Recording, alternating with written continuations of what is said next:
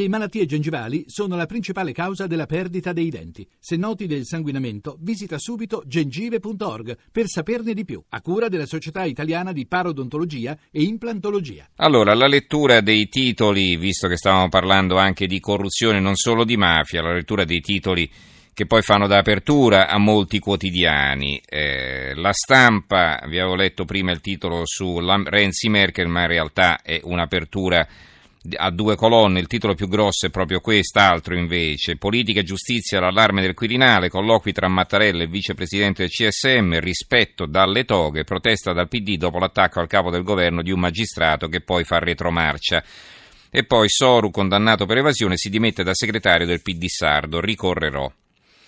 Il Giorno, il Quotidiano Nazionale, il Giorno, la Nazione, il Resto del Carlino, il titolo di apertura, toghe, offensiva politica, magistrato del CSM accusa Renzi, poi ritratta, un altro vuole blindare il GIP di Lodi, gelo di Orlando, Altolali Legnini, evasione, maxi condanna al PD Soru. L'Avvenire, CSM PD ancora bufera, il Premier niente guerre. Il Giornale, condannato per evasione il big del PD, il governo imbavaglia il membro del CSM che ha parlato male di Renzi, guai a sinistra. Alessandro Sallusti, il fondo, il direttore, PD e company, ora chiedete scusa alle altre vittime dei PM, questo è il titolo.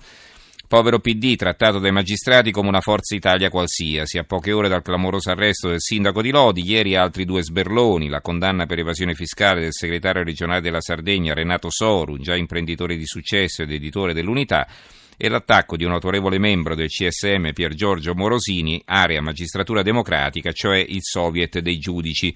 Renzi fa fermato, avrebbe detto Morosini in un colloquio pubblicato dal Foglio, nel quale ha lanciato un appello a bocciare il referendum sulle riforme costituzionali, tanto caro al Premier. Ora sono tutti a stupirsi, non noi, è anni che denunciamo l'esistenza di una magistratura politicizzata, invasioni di campo, arresti ideologici. Scrivevamo, la magistratura è un cancro e siamo stati sommersi da insulti e sberleffi da chi oggi, toccato nel vivo degli interessi politici, dice e scrive esattamente le stesse cose. Il Fatto Quotidiano, anche Orlando contro i giudici, 3 anni a Soru, PD per evasione. Il Foglio inventa un titolo su Morosini, CSM, il ministro va alla guerra. Dopo l'arresto del sindaco di Lodi, condannato l'europarlamentare democratico, agli scandali giudiziari il partito reagisce scatenando il governo, e Legnini, vicepresidente del Consiglio Superiore della Magistratura. 2 richiami in prima pagina da altrettanti servizi, le voci di dentro vogliono farci fare la fine di Craxi e company, Dem in trincea, e poi un articolo di Raffaele Cantone, ANM, Davigo ha il diritto di parlare anche di politica.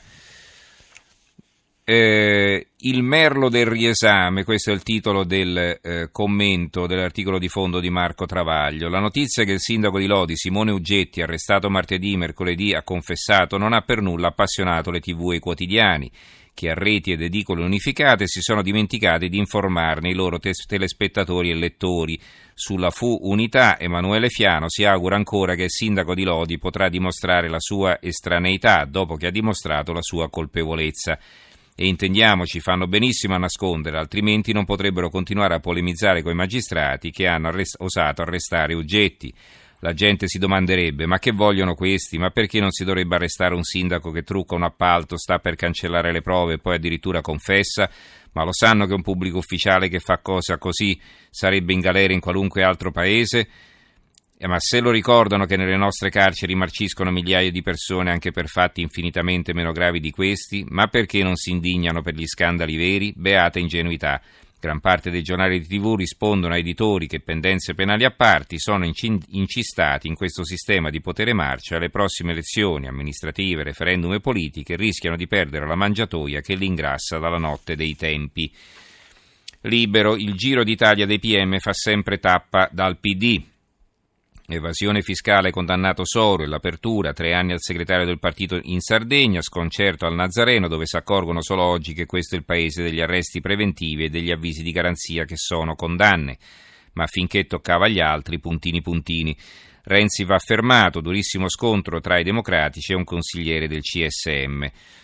Maurizio Belpietro scrive, il direttore, il PD scopre sulla propria pelle che il partito dei giudici si può mettere di traverso. Per anno, mentre Silvio Berlusconi veniva massacrato da un numero di processi che mai nessun uomo politico prima d'allora aveva subito, la sinistra ripeteva come una cantilena che bisognava avere fiducia nella giustizia e soprattutto che era necessario rispettare l'autonomia dei magistrati.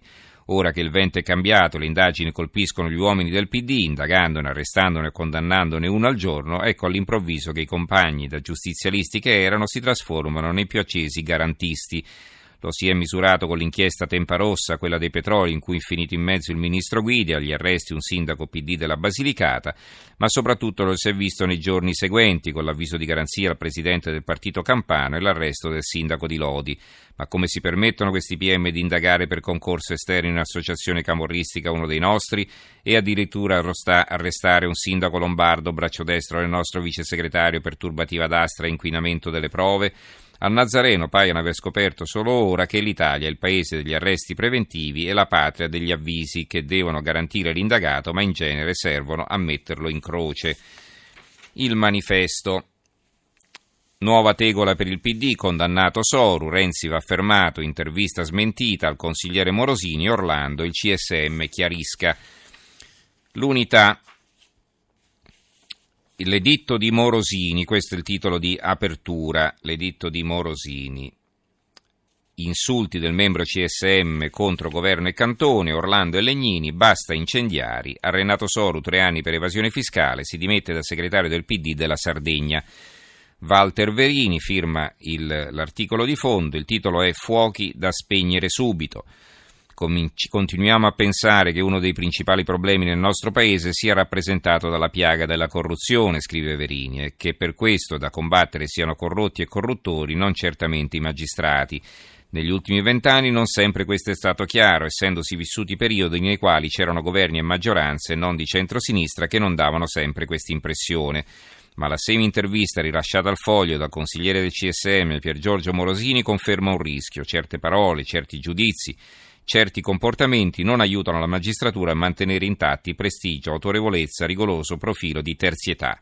I magistrati devono parlare con le sentenze. E poi più avanti scrive Verini, in conclusione, hanno fatto bene perciò il ministro Orlando e il vicepresidente del CSM Legnini ad assumere immediatamente posizioni rigorose a tutela proprio dell'autonomia della magistratura, del prestigio e della stessa autorevolezza del Consiglio Superiore della Magistratura.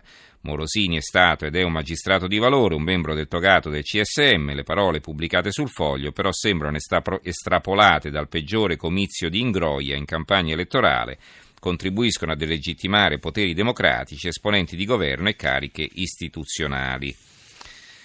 Il Foglio, ecco il Foglio che aveva intervistato Morosini, il vaso di Pandora della giustizia e la terzietà, il caso Morosini svela il cortocircuito politica-magistratura. E perché? Perché praticamente il Foglio conferma le dichiarazioni che Morosini poi ha smentito di aver rilasciato.